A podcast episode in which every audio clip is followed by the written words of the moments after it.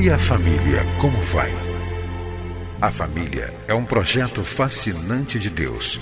Nela encontramos apoio para que haja crescimento em todos os aspectos da vida.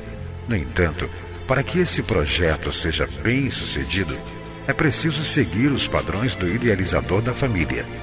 Na Bíblia, a palavra de Deus, encontramos as diretrizes que vão nos levar a uma vida familiar equilibrada e nela também vamos aprender a defender a família dos ataques que tem sofrido nos últimos dias. Está começando o programa Vida em Família, do Ministério Oicos.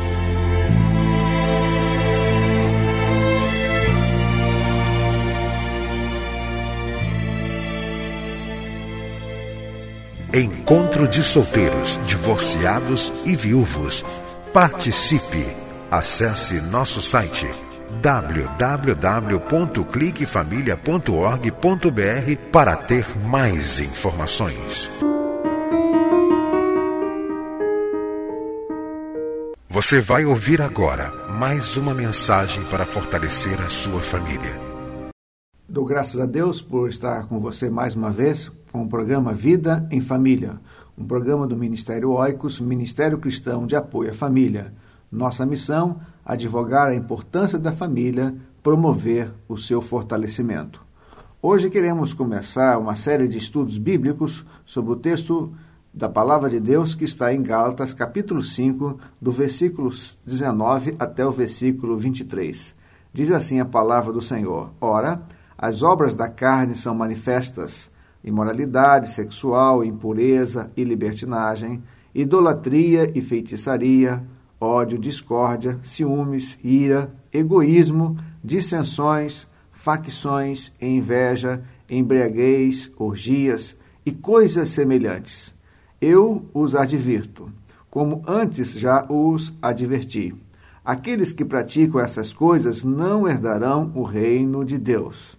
Mas o fruto do Espírito é o amor, alegria, paz, paciência, amabilidade, bondade, fidelidade, mansidão e domínio próprio. Contra essas coisas não há lei. Aqui nós encontramos Paulo descrevendo as obras da carne e o fruto do Espírito. E nós podemos dizer que é possível fazer esse estudo e aplicar a vida em família. Por que muitos casamentos e famílias estão enfrentando dificuldades? Por que muitos casamentos e relacionamentos familiares naufragaram ou estão naufragando? Por que muitos casamentos e famílias estão saudáveis, em harmonia? Por que muitos casais vivem ajustados na vida conjugal, pais e filhos vivem em harmonia? Muitas das respostas, queridos ouvintes, podemos encontrar no texto bíblico que começaremos a estudar a partir deste programa. O sucesso ou insucesso, a derrota ou o fracasso de nossa vida pessoal, de nossa vida conjugal ou em família, está nesta batalha que se dá todos os dias em nossa existência a luta da carne e do espírito. Na história da humanidade há relatos e registros de guerras de grande e curta durações.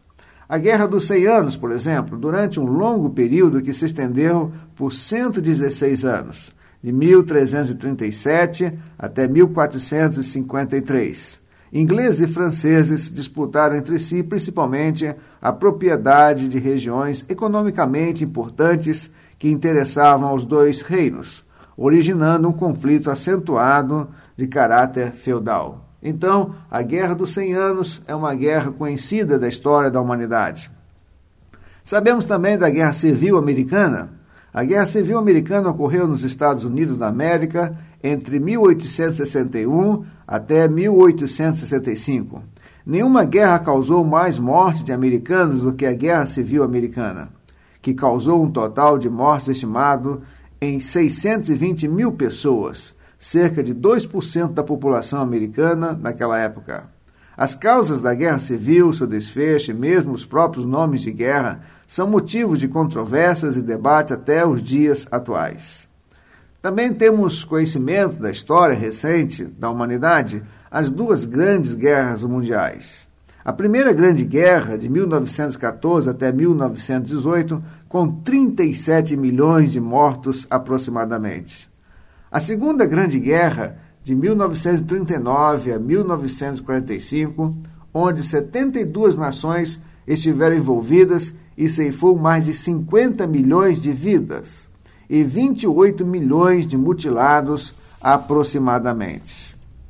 Temos também conhecimento da Guerra da Coreia, a guerra entre judeus e palestinos, a guerra entre Iraque e Irã, a Guerra do Golfo, a Guerra do Vietnã, a Guerra do Afeganistão, a Guerra dos Seis Dias, a Guerra do Canal de Suez, a Guerra de Kosovo e a Guerra do Camboja. Mas aqui Paulo fala de uma outra guerra. Paulo, na carta aos Gálatas, fala que há no dia a dia do cristão uma guerra sendo travada a todo momento. Os resultados dessa guerra têm uma repercussão na nossa vida pessoal, na nossa vida conjugal, na família, na sociedade e na igreja. Paulo diz que é a guerra da carne contra o espírito. No verso 17, Paulo diz que a carne e espírito são opostos entre si. Há uma tensão constante entre a carne e espírito. Paulo nos afirma que as obras da carne, que são produzidas pela nossa condição pecadora, sempre estão opostas ao fruto do Espírito, que é o resultado da obra do Espírito Santo na vida do crente. Quando Paulo fala em obras da carne, não está se referindo ao corpo humano, à criação de Deus, mas dos resultados da condição pecadora do homem.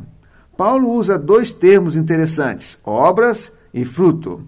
William Barker, comentando esse texto, afirma: uma obra é algo que o homem produz para si mesmo, enquanto um fruto é algo produzido por um poder que ele não possui.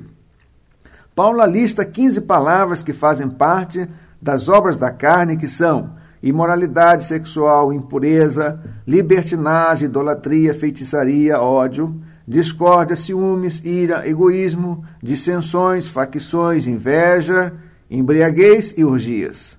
Todas essas palavras que, transformadas em obras, atitudes e comportamentos da carne, dominando um marido cristão, uma esposa cristã, um filho, uma filha, uma nora, uma sogra, genros, cunhados cristãos, com certeza prejudicarão o casamento, a família e a todo o sistema familiar, levando ao, ao desgastes e até mesmo à destruição da família.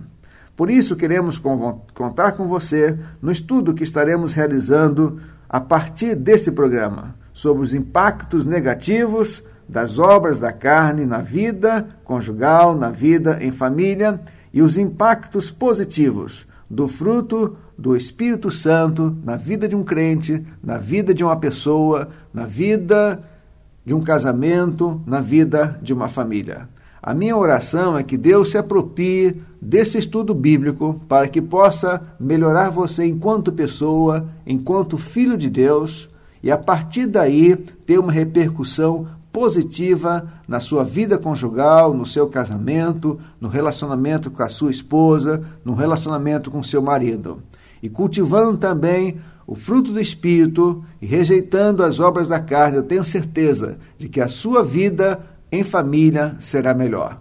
Que Deus abençoe você, que Deus se aproprie desse estudo, dessa série, para fazer você o melhor marido, uma melhor esposa, o melhor pai, o melhor filho, enfim, ajude a você a viver bem em família. Que Deus, o Senhor da família, ajude você a viver bem em família.